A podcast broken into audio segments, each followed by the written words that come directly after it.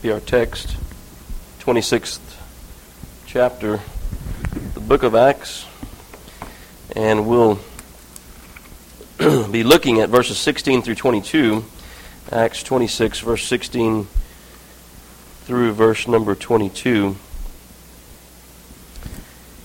just to kind of give you background, if you haven't been with us as we've been looking at the 26th chapter of the book of Acts. Paul has now come before King Agrippa to give his testimony.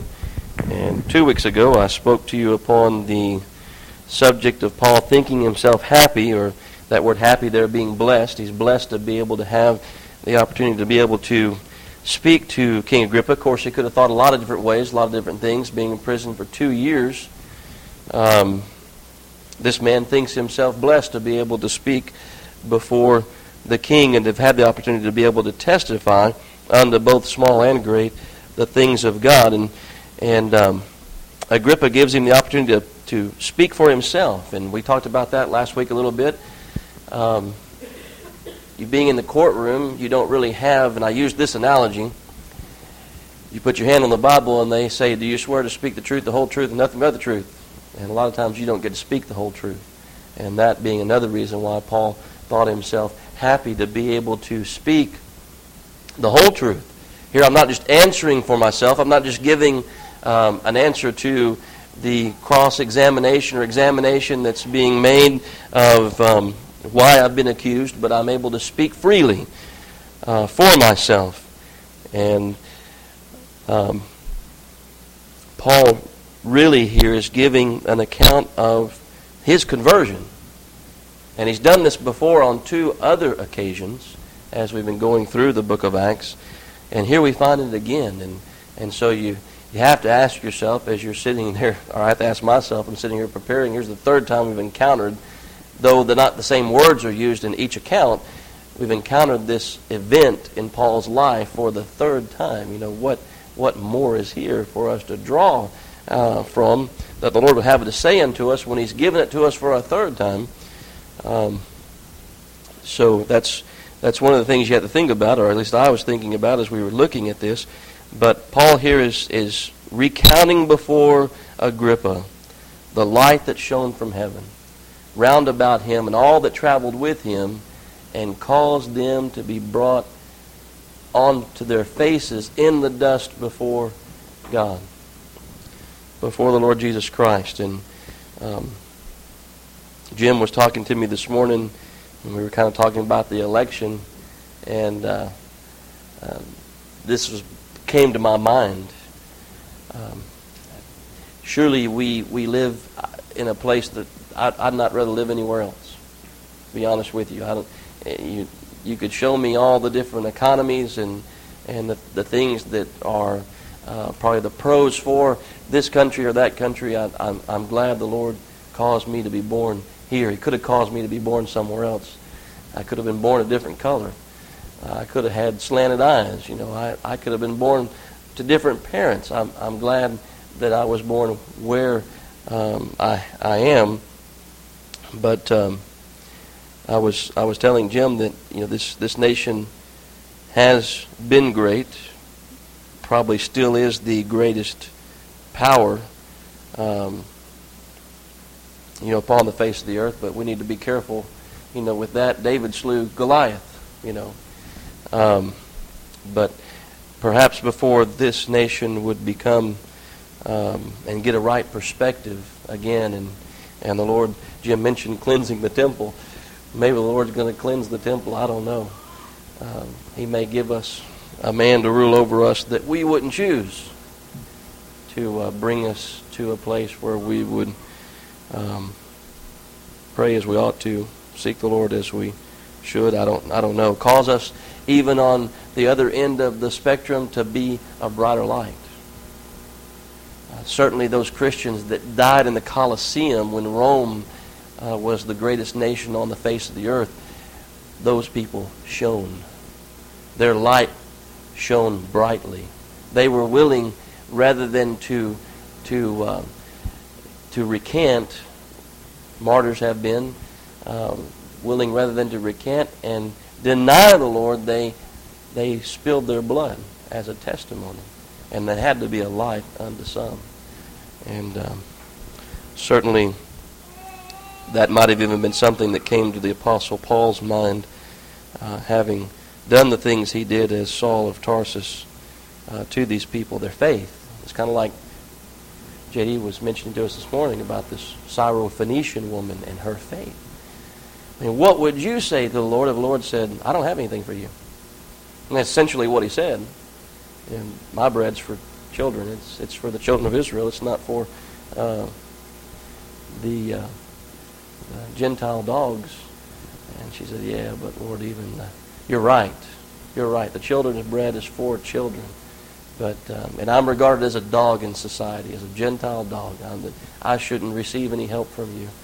But even the dogs eat the crumbs that fall from the table. You know, that was the thing Lazarus wanted from the rich man. He just wanted the crumbs. Just give me the scraps.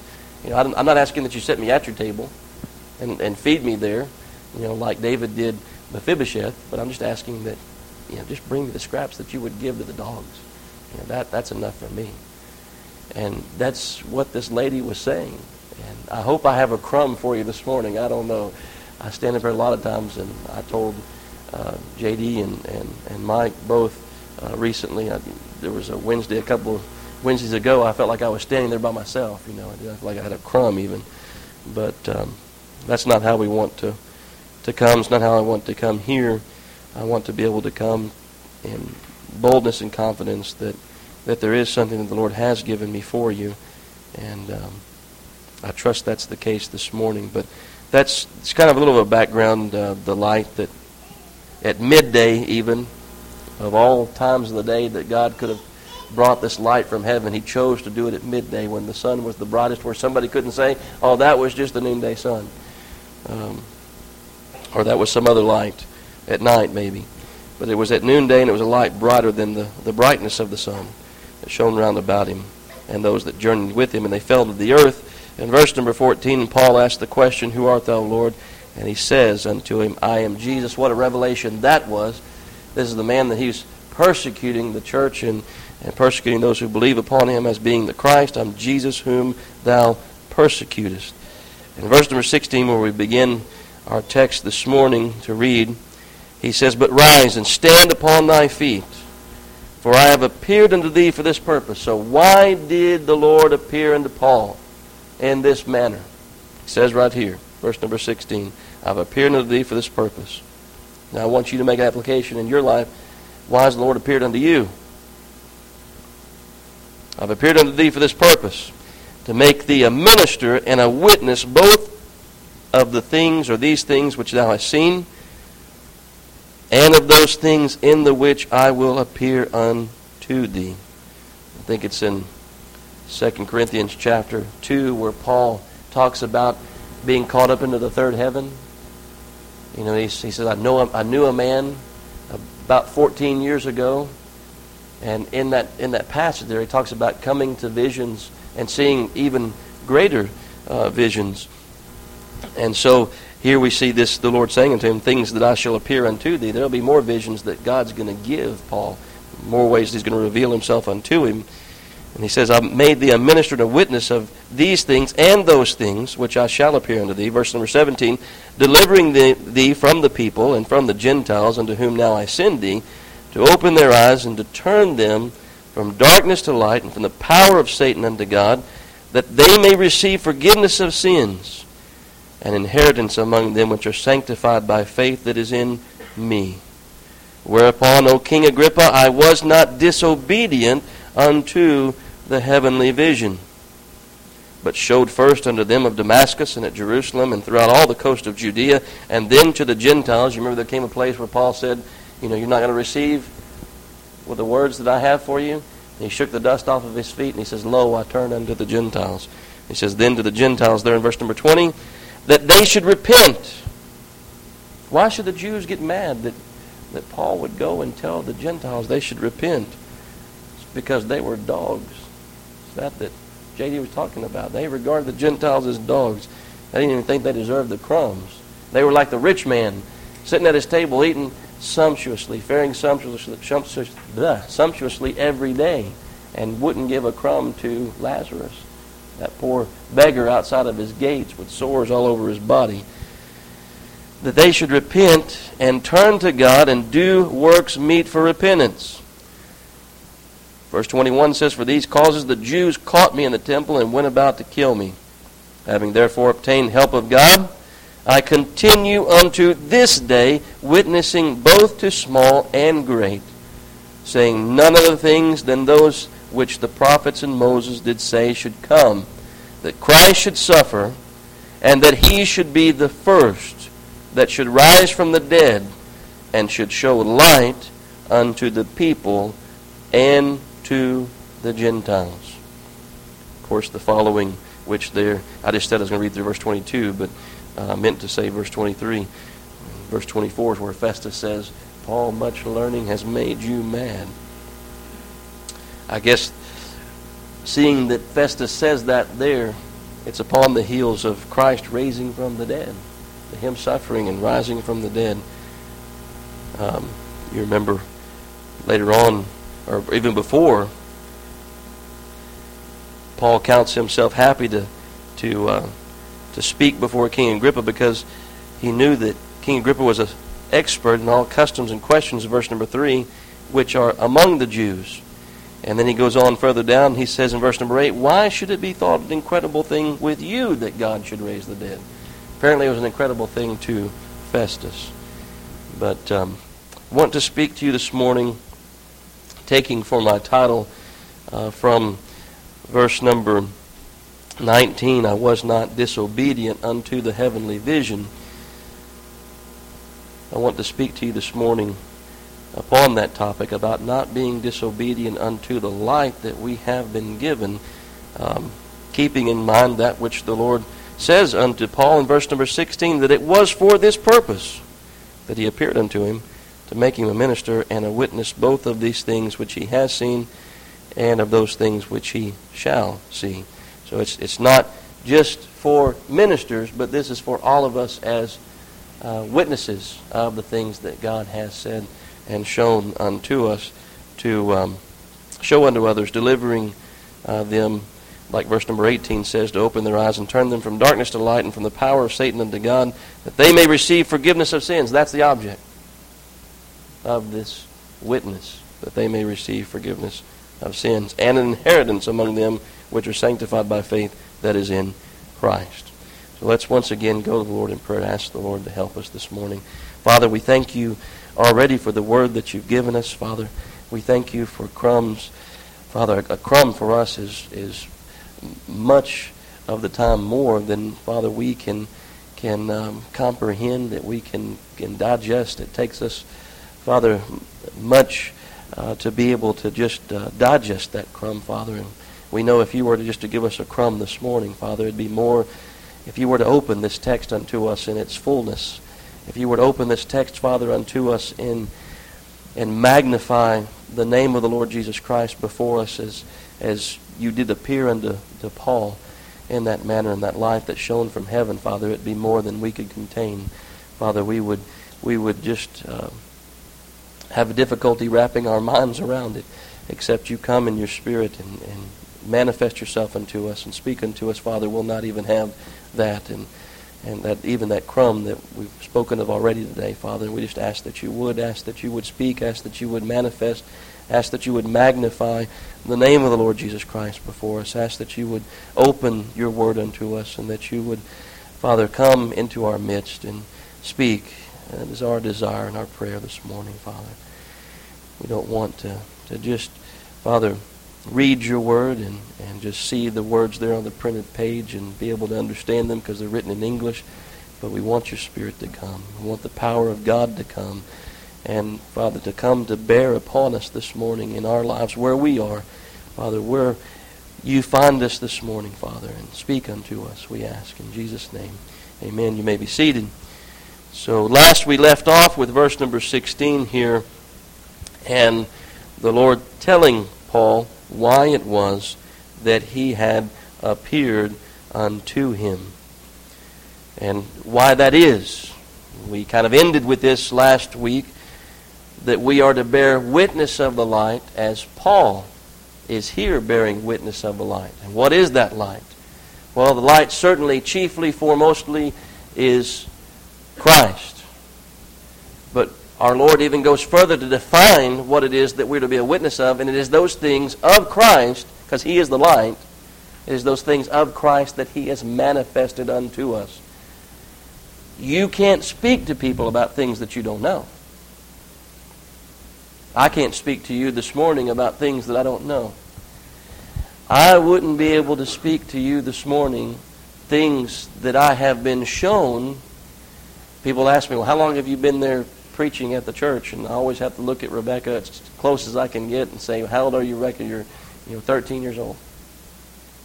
And say, that's how long that I've been. I couldn't speak to you 13 years ago the things that God has shown me in the 13 years. I could only speak to you 13 years ago what the Lord had shown me at that time. That's all Paul could speak of when the Lord revealed Himself unto him at that time on the Damascus Road. But there have been things since that God has shown unto him that Paul can speak of. And that was the thing the Lord was saying. The things you have seen, that you have been a witness of, and the things that I will reveal unto you, I will show unto you, I will appear unto you in. So we can't speak of things that we don't know, but we can speak of the things that we do know. And we are to be a witness of the light as we understand the light and as we see the light. Now, I can't explain to you how that electricity travels off of that line out there down into that breaker box that's on this end of the building over here and comes through these wires, and Brother Dean in the mornings flips that switch and they come on.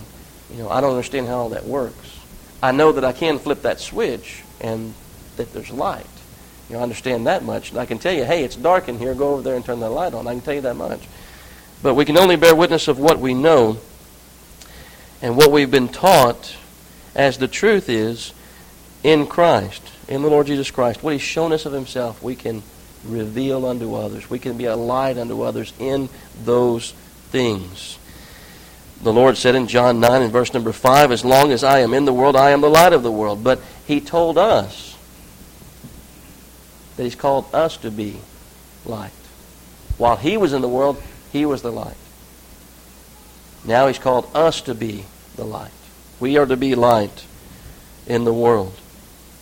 And J.D. read that verse, said He couldn't be hid. And he asked us the question, can you be hidden? Well, in Matthew chapter 5, what are we told? You are the light of the world. A city what? That's set upon a hill that what? Cannot be hidden. Cannot be hidden. Christ in you cannot be hidden. I mean, if you are a child of God, JD's going to act a certain way. He's going to do a certain thing. Now, David tried to disguise himself. He let the spittle fall down upon his beard and acted, mad and tried to disguise himself because there he was in the midst of the Philistine camp. They discovered who he was, though, didn't they? He couldn't hide himself. They discovered, this is King David. This is David that slew Goliath, our champion. How it was that they didn't slay him was only the grace of God. It's like we read of right here, isn't it?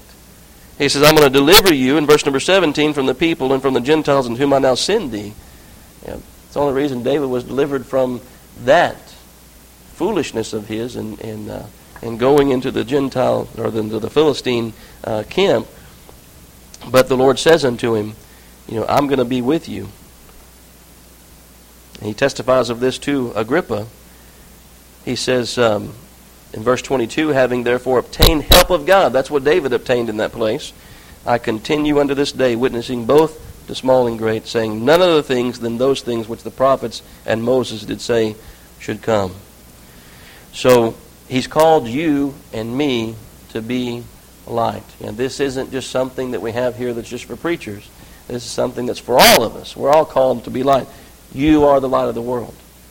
City set upon a hill, Matthew chapter 5, that cannot be hidden. You're the salt of the earth too. So He's called us to be light, calls to be salt. so that when we come into contact with men like Saul, that light of Christ. Now, he's still the light. But it's kind of like the sun and the moon, right? The greater and lesser light. Christ is the sun. He shines. Our light comes from Him. We have no light of our own. If we don't get light from Him, we're not going to have any light. But we as the moon, we reflect that light. We show forth that light unto others. Like John, there was a man, came from God. His name was John. He bore witness of that light. So, we're called to be light. And the Lord says in verse number 16, I have appeared unto thee to make thee a minister. I want to bring out two things in this verse here. Our reaction ought to be similar to that of Paul's as that light shone round about him. At least in two ways. We could probably could come up with more ways, but at least in these two ways, Paul falls to the ground. Who art thou, Lord? So here he is in the dust. And the Lord saying unto him, I have appeared unto you for this cause, to make you a minister. So whether it be me standing here, or it be you as a witness in the workplace, or in the household, or in the community, where you have been placed, where God's put you, my attitude ought to be like Paul's, I'm sure. And we know this was his. He says, I was the least of the saints. I'm the least of the saints because I persecuted the church. But Paul has this attitude, use me. Lord, you want to use me to do this? One who rebelled and rejected you, haven't we not all done that? Just as Paul is guilty of. So we need to have he has a healthy view of himself. You know, I'm not the light, he's the light. The Lord would use me. What a wonder, what a marvel, what a grace. What a gift. What a glorious liberty and privilege we have to be able to be a light in the world. That God's called us to be light. Look at Ephesians chapter 3 and verse number 7. Ephesians, the 3rd chapter and the 7th verse. Page 864. If you're using the Pew Bible. Ephesians 3, verse 7. Paul says, whereof I was made a minister. This is that we're looking at here in Acts 26. According to the gift of the grace of God given unto me by the effectual working of His power. If you are a light in the world, God has transformed you. God has translated you, the Bible says, from darkness into light by the power of God. Verse number 8 says, unto me, who am less than the least of all saints, is this grace given. So what a grace to unworthy me that should be given. That I can be a light even if it is just in this part, Jim. You told me this morning about that fellow coming to pick up the car. He wanted to come get that car today. What did you say unto him? Well, after I get back from church. That man may not go to church. And here he's being told by someone else, yeah, I'll meet you today, but it'll be after I get back from church. You know, that's light. That is light even in its in its basic form. In this sense that I find Christ of more importance whenever we meet together as His people than doing these other things that the world seeks after and that the world does. So unto me is this grace given, that I should preach among the Gentiles the unsearchable riches of Christ, and what may that lead unto? And we tell a person something like that. Who knows but the Lord might smite that person's heart. They may come into contact with you later in the day, and they may ask you, why is it that you go to church? What is it that you find of interest there? Why is it that you find it compelling to go? and sit and listen to the Word of God proclaimed? What is that that attracts you to that? I wouldn't be able to say anything else other than somebody that asked me that question, but God did it.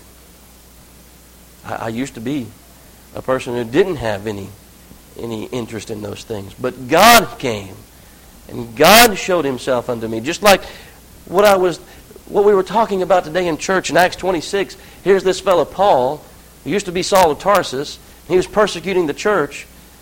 God appeared unto him on the Damascus Road. That's the only answer I can give to you, is why I find that compelling, why I find that of interest, why I find that more attractive, why I find it that I need to go and to hear from the Word of God, hear the Word of God proclaimed. It's because God, the power of God, has been brought to bear in my life and caused me to see that as more attractive than the things of this world. Verse number 9 says, and to make all men see what is the fellowship of the mystery, how mysterious that is unto people. They look at you and they wonder. Why is your car parked outside this building this morning when there's so many other things that you could be doing? The fellowship of the mystery, which from the beginning of the world hath been hid in God, who created all things by Christ Jesus, to the intent that now unto the principalities and powers in heavenly places might be known by the church the manifold wisdom of God. We're light. Make known the manifold wisdom of God, according to the eternal purpose which He purposed in Christ Jesus our Lord, in whom we have boldness and access with confidence by faith of Him. Wherefore I desire that you faint not at my tribulations for you, which is for your glory. For this cause I bow my knees unto the Father of our Lord Jesus Christ, of whom the whole family in heaven and earth is named, that He would grant you according to the riches of His glory to be strengthened with might by His Spirit in the inner man, that Christ may dwell in your hearts by faith, that you, being rooted and grounded in love, may be able to comprehend with all the saints what is the breadth and length and depth and height, and to know the love of Christ which passes knowledge, that you might be filled with all the fullness of God. Now unto Him that is able to do exceedingly abundantly above all that we ask or think, according to the power that worketh in us, unto Him be glory in the church, by Christ Jesus throughout all ages, world without end. Amen. So here we have Paul talking about his desire for the church, that he would be light unto them. Our desire as a witness of Christ, that we'd be light unto others, that they may come to know, that they may be able to comprehend, that they be rooted and grounded in love, that they may have Christ dwelling in their hearts and being strengthened in the inner man, that they may know the riches of the glory of Christ that have been revealed unto us. I mean, what treasures... what treasures you contain, these earthen vessels the Scriptures speak of that we contain, that have been given unto us, these clay pots that have been upon the Master's wheel that we were talking about Wednesday night, that God has taken His fingers and shaped and formed. Yeah, we can tell people God intercepted us, just like He intercepted Paul here, or Saul of Tarsus. We didn't choose him. He chose us. He came to me. I love Him because He first loved me. I don't know anything about Him except that He revealed that unto me, that He intercepted me in my sin and came and made this unmistakable. People ought to be able to see it as unmistakable, an unmistakable transformation that's taken place. He's not the same person that He used to be. I mean, of all examples and illustrations, we can see that in Saul, who became Paul. I mean, what a transformation's taken place. Saul the persecutor becoming Paul the apostle. God gets our undivided attention. He's grabbed a hold of us. And He's made an inward change in us. It's caused an outward response. We're light in a dark world. Now you think about that city set up on a hill. I mean, you ever seen pictures from space? There were some that circulated not too long ago where it was showing the world, you know, different you know, times as the sun began to fall and set, and you could see there was a dividing line between the light and the darkness. And you see over here in the dark, the big cities of the earth. You see how even from space you see the light. And it's like that. I mean, here's a city. I mean, here's a vantage point from space. Here's this, the Hubble telescope or whatever it is, taking a picture, you know, of the earth. And you see there upon a hill, you see there upon the earth, this light that's shining. What a task. What a responsibility that the Lord's given you and me to be light. He's set us in places. He's put us where we are, and He's called us to be light. And you're going to be put in situations and circumstances where people are going to say, well, you know, we're going to go do this after work. You want to go? And say, sorry, I can't do that. Why can't you do that? You know, what makes you different than me? You know, why can't you do what I can do? Well, the Lord took the desire away. You know, I used to do those kind of things, but the Lord took that desire away. I don't have any desire for that any longer. But what a task that is beyond our ability. So the one thing we see with Paul, he's just down there in the dust, and me, Lord, you would use me? And then to look at the task that's before us, that He's called us to be a minister and a witness, both of the things that we've seen and the things that we shall be or shall have revealed unto us. The task before me is far greater than anything I've ever sought to accomplish. What is this task? Oh, sure, it's to be a light, but what for? What purpose are we to be a light? Look there in verse number 18, to open people's eyes, that they be turned from darkness to light, and from the power of Satan unto God. They may receive forgiveness of sins, an inheritance among the saints, which are sanctified by faith that is in Christ. That's for the purpose for which I'm called to be a light. That may take place. That may come to pass. That's incredible. That is an awesome responsibility, an incredible task. That's a healthy view. We ought to have that view. The Lord's called us in verse number 16 to rise and stand upon our feet and do what? Shine. He's called us to rise and shine. Stand in the midst of a wicked and perverse and a corrupt generation. Stand in the darkness and shine. Don't move. Stand there and shine. Don't turn to the right or the left, but stand there and shine. Don't seek after the things of the world, but seek first the kingdom of God and His righteousness and shine. Stand there and shine. I remarked to John this past week, I don't know if he's listening this morning by phone, how that I heard or read somewhere. It's stuck in my mind. I can't remember where I got it from, but I think it may have been A.W. Tozer. I'm not positive, though. But I believe it to be true. He said that the world is yet to see, you know, outside of Christ. The world is yet to see, and I've mentioned this to you before, what one man completely given over to do the will of God, completely given over to stand and shine, to rise and shine. The world's yet to see what one such man completely given over to do the will of God and serve Him night and day, what God would do with such a man. You know, is that our heart, to be that person, to rise and shine? The Lord tells Paul that He's appeared unto him for this purpose, to make him a minister. And you know, it's interesting, I looked at that word. I was showing Jim this morning.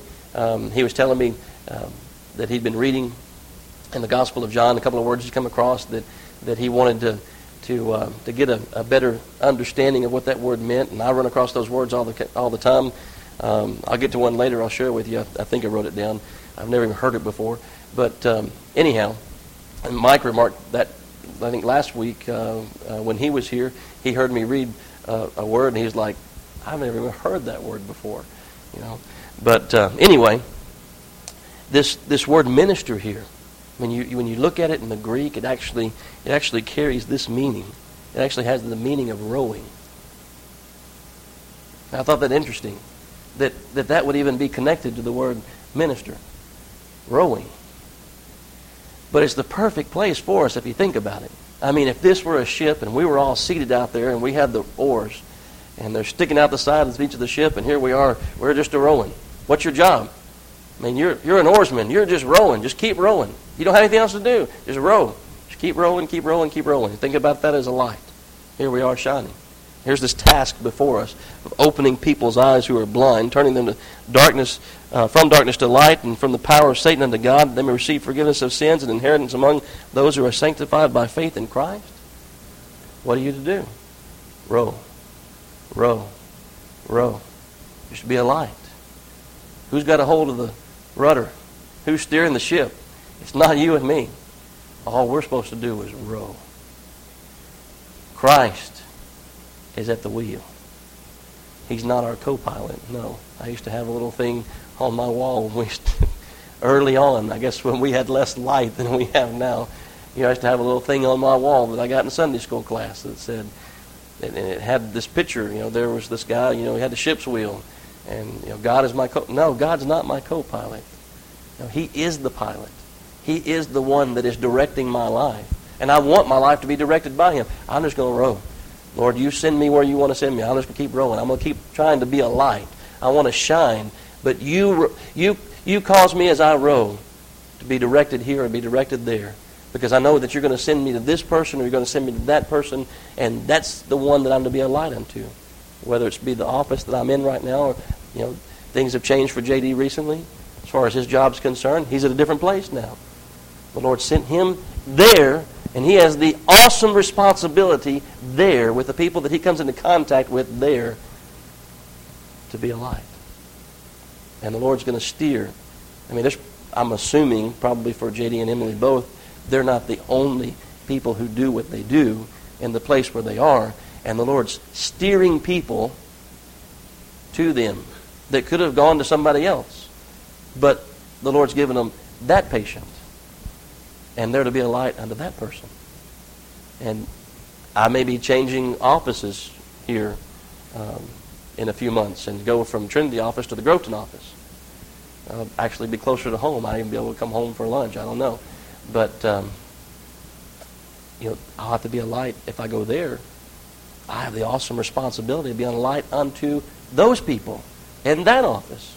I only know one person in that office. But there's the courthouse right next door. You know, the jail, the county sheriff's department's right next to that. You know, in a totally different town the Lord may send me to. And I'll be called to be a light in that town. And so the Lord, as we row, I think what an appropriate illustration or thought that's connected to that word. I mean, we're not steering. We're just rowing. That's all we're doing. We're rowing. In other words, the Lord's telling us, be a light. You row. I'll steer. I'm going to send you where I want you. I'm going to put you in a place where you're going to have an impact. Good or bad, you're going to have an impact. People are going to see the light and say, I desire to have that light. Or people are going to see the light and say, I despise that light. You know, one or the other.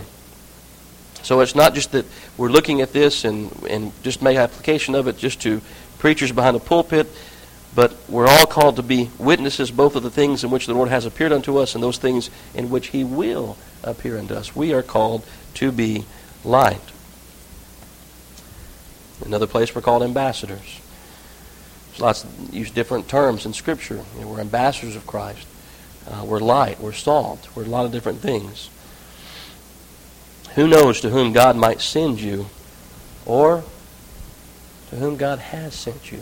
You know, I think about these people in the office. There's one person in the office where I work right now, you know, it just stands out more wicked than the rest of them.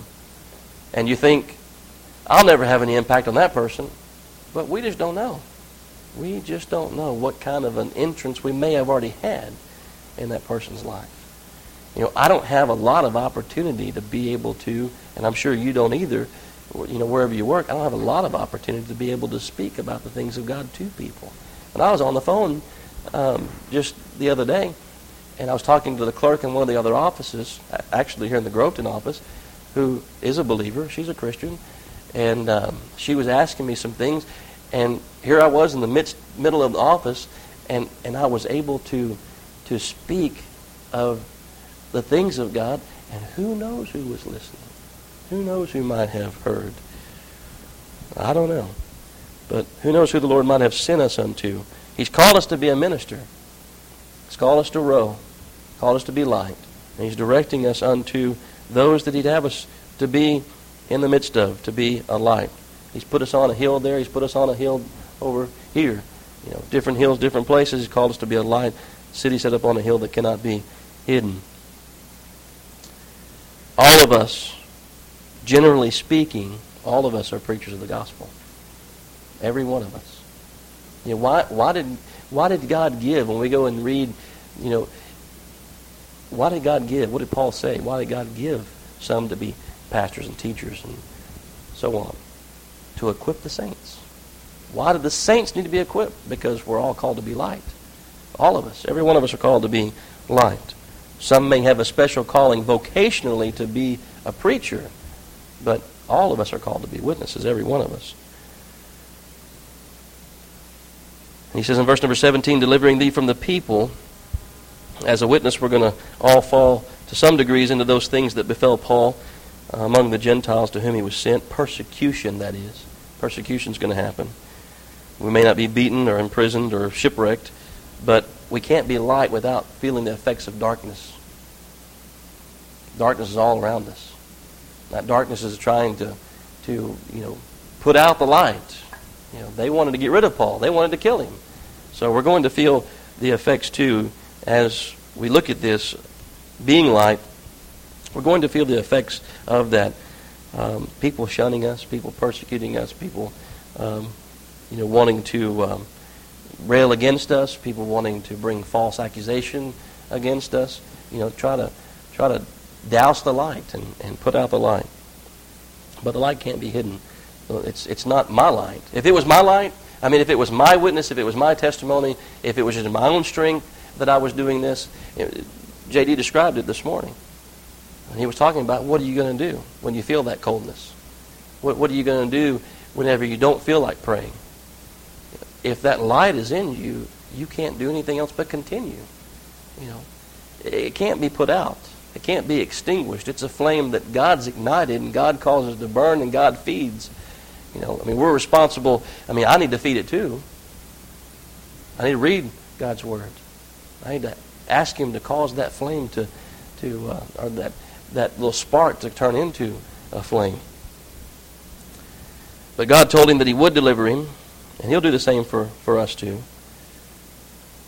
But you think about how short a time that Paul was in the places that he was. How short a time, relatively speaking, that we are in places that people have the light just for a little while. I mean, what if you're the only light that they'll get? How much more that needs to cause me to want to shine brighter, for their sakes. I don't know. A brief encounter. A brief encounter could be for a few years even. When you consider eternity, what a short time that we're among people. What a short time that we're upon the earth. What a short time they may be among us. I mean, the Lord may take them. They may die.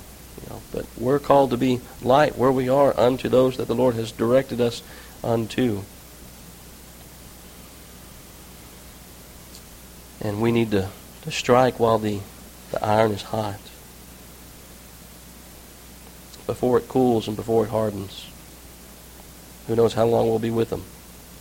I told one of my kids this week, after they did something they shouldn't have done, that they needed to go and ask their mom to forgive them, and they needed to do it right away.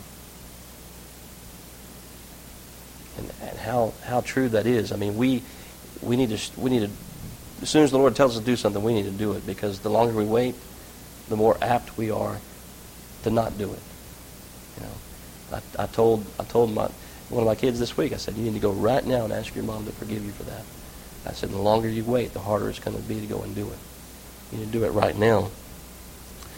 But you think about people that we come into contact with and that we're light unto, or light that we're given.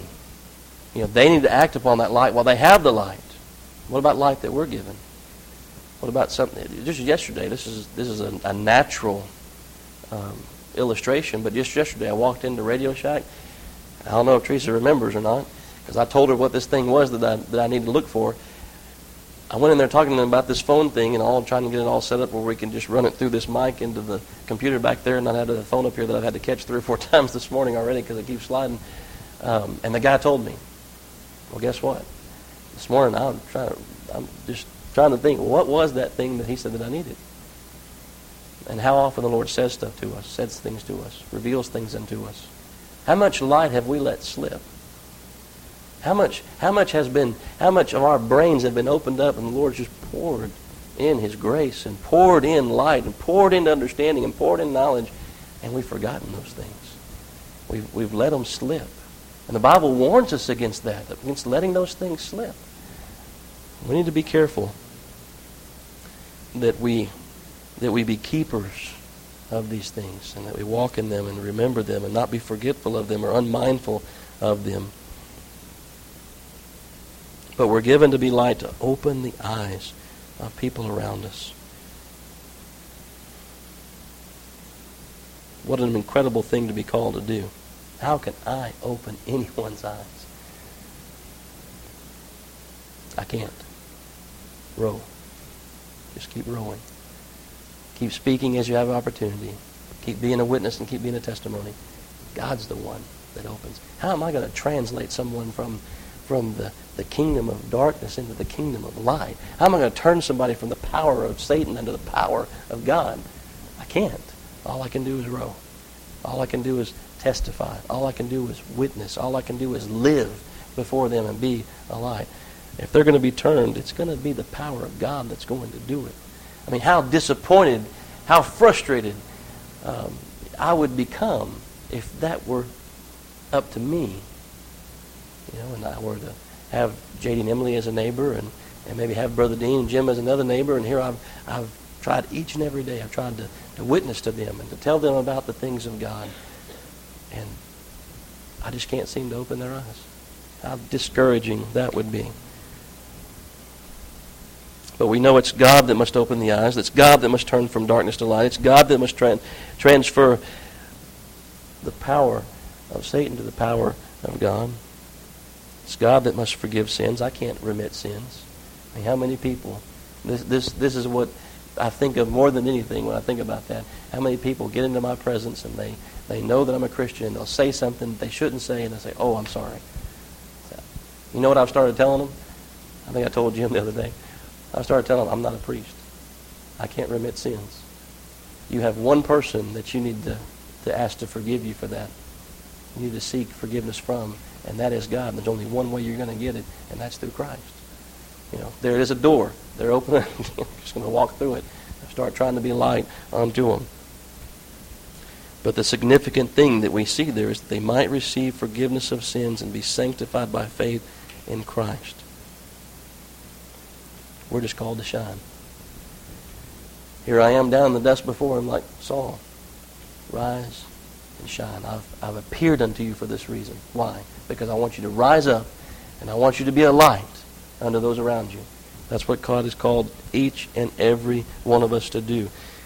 That's what we read of in Philippians chapter 2 and verse 15. If you want to turn over there, that's page 868. Philippians 2:15 says this: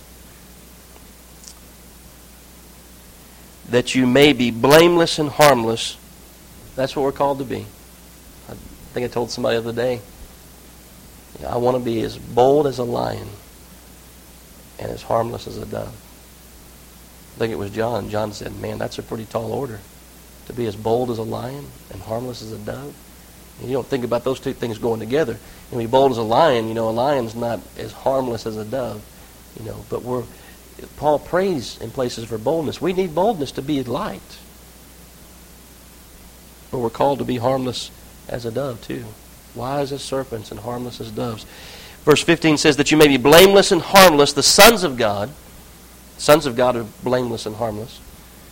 And we ought to be without people being able to point the finger at us and say, well, you said you're a Christian and you did this or you did that. Harmless, the sons of God. Without rebuke, in the midst of a crooked and perverse nation. We certainly live there today, if no other day. A wicked, crooked, perverse nation we live in. And we still have in God we trust on our currency, but how few people do trust in God. They trust in the almighty dollar, and boy, hadn't that disappointed them lately. Among whom, what does it say there? This is what I wanted to get to in the end of verse number 15. Among whom ye shine as lights in the world. We're called to shine as lights in the world. That is your primary focus. That is your primary function. Brother Mark sent out the bottom line this week. Teresa forwarded it, I think, to a lot of people if you don't already get it. And I read that and I thought that's really good about the election. You know, we're not voting our pocketbook. We're not voting this issue or that issue. Over and above all of it, it's this. As a Christian, with this function that I've been given, to be a light in the world. This is my primary function. And with this function that I've been given to be a light in the world, which candidate? Which candidate can get my vote so that I can continue to be the thing that God's called me to be? Yeah. So, I thought that good. That's not exactly what he said, but just trying to bring in some of this that we're talking about. As I said, we're not here long. Just a few years, we could be gone. We could, you know, we're a light in the world just for a little while, each and every one of us. And we're like a shooting star. Anna got a. In her kids' meal yesterday, she got this little thing that was, you keep getting them as you go, you know, and it builds a space station. And inside there are little cards, and NASA's written facts about different things. And I've read something that's interesting as I thought about this shooting star. Do you know most shooting stars are only as big as a grain of sand? Isn't that incredible for how big they are? In our sight, we look at them, they streak across the sky. That most of them, some of them are bigger than that, but a lot of them are just the size of a grain of sand. That's incredible. I mean, those things look huge. You know, so far away. You would think something that small, you know, would be insignificant and we'd never even notice it. But I say that to say this. Here we are. We think that's us. We think we're just a little grain of sand.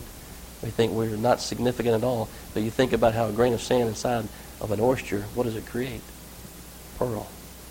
It brings a much greater price than that grain of sand did. You know, and that's what we're called to be. We're called to be a light. We're called to be a grain of sand.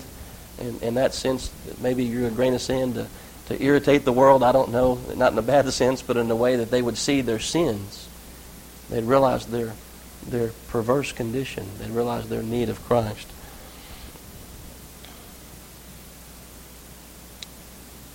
The Bible talks about John that way, that he was a burning and a shining light. You can read that in John 5:35.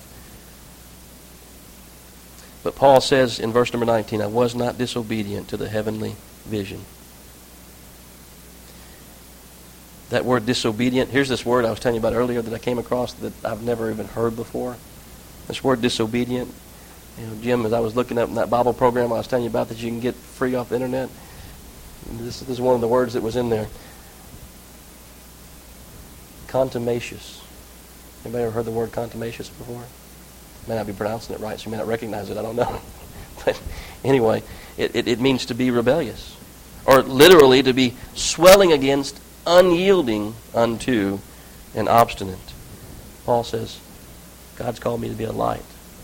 I wasn't disobedient unto that heavenly vision. God's revealed himself unto you for what purpose? To be a light. Paul says, I wasn't disobedient unto that.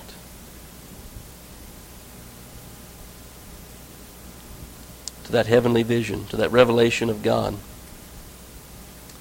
So here you are, a light in the world. A witness. You know, that word witness, I didn't get into it earlier, I kind of skipped over that. We're out of time, but that word witness, you go and read it, it actually, there's two things that you see there, but one's martyr. You know, that's what we've been called to be. We've been called to be a martyr. But we're also been called to testify the things that we have seen. That's the reason why the world would like to martyr you. They'd like to be rid. That's why the devil would like to get rid of you. It's because you've been called to be a witness of the things that you've seen, things that have been revealed unto you. That God has come and revealed himself unto you so that you can be a witness. I don't know about you, but I want to be able to say with Paul, I was. I want to be able to stand in that day before God. And he says unto me, I called you. I revealed myself unto you to be a light. I want to be able to stand there and say, I was not disobedient unto the heavenly vision. I wasn't disobedient unto the light that you gave me, but I walked in it in all of its fullness. I'm not saying that I do that. I'm saying that's what I want to do. I want to be able to do. That people would be turned from blindness to sight, from darkness to light, from the power of Satan to the power of God, that they might receive forgiveness of sins and an inheritance. They might get in on the inheritance that I've gotten in on. They might gain an inheritance among the saints.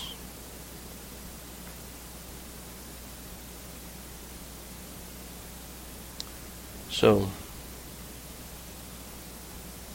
in it all, the Lord has called us to be a light. There are those against us. But the Lord says, and Paul said in Romans chapter 8, if God be for us, who can be against us? He says, having obtained the help of God, there in verse number 22, I've been what God's called me to be. If God's called me to be something, He's not going to make a way where I can be it. He's not called me to be something that's impossible to be. He's called me to be something that His desire is that I would be. That He's promised that He would deliver, that He's promised that He would help, that He's promised that He would steer. But He's called me to row. Paul got to witness, he said, to both small and great. His witness was Christ's suffering, His crucifixion, His death, and His resurrection. That was the purpose. Let's stand. That God appeared unto Paul. It was to make him a minister and to make him a witness. Paul testifies to Agrippa, I was not disobedient to that calling. I was not disobedient unto that life. So, once again, I said this to you last week because we ended with it. We got into it today a little more, but go out and be light. Go be light. Go shine in a dark place. A perverse and corrupt nation that we live in. Go and be light. You're the light of the world. There is no other light given besides in the people of God that He's called. If He's appeared unto you and manifested Himself unto you and called you to be light, if you have found forgiveness in His sight, if you've been turned from darkness to light, you've been given sight from the power of Satan unto the power of God, then He's called you for this purpose to be a witness. Awesome responsibility. Keep rowing. Keep rowing. A lot of times we're having a row against a pretty tough current, it seems like. It looks like there's rocks ahead and we're going to be dashed to pieces. Well, maybe we will, maybe we won't. Maybe that'll be the end that we come to. Maybe our life will be cut short there, as it were. But if the Lord have us to go on and to continue to be a light, and my hope is that from 13 years ago when she was born to today, that I'm shining brighter than I was then. And, I those shooting stars shine the brightest, right before they go out. I want to continue to get brighter and brighter and brighter, further and further conformed to the image of Christ and be the light that I've been called to be in the midst of this world. So the Lord help us to be that, to do that.